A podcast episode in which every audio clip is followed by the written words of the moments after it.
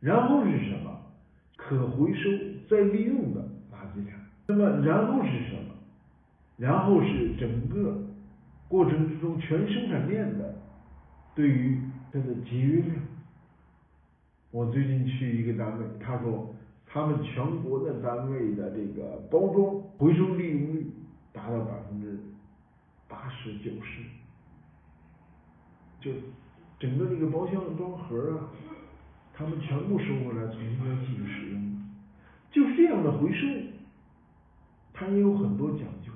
从无废的角度讲，你如果一个好的纸盒拿回去完全再用，和你一个好的纸盒拿回去变成纸浆再做成再生纸，这俩对于所谓的无废逻辑上来说是根本不同的，是差距巨大的。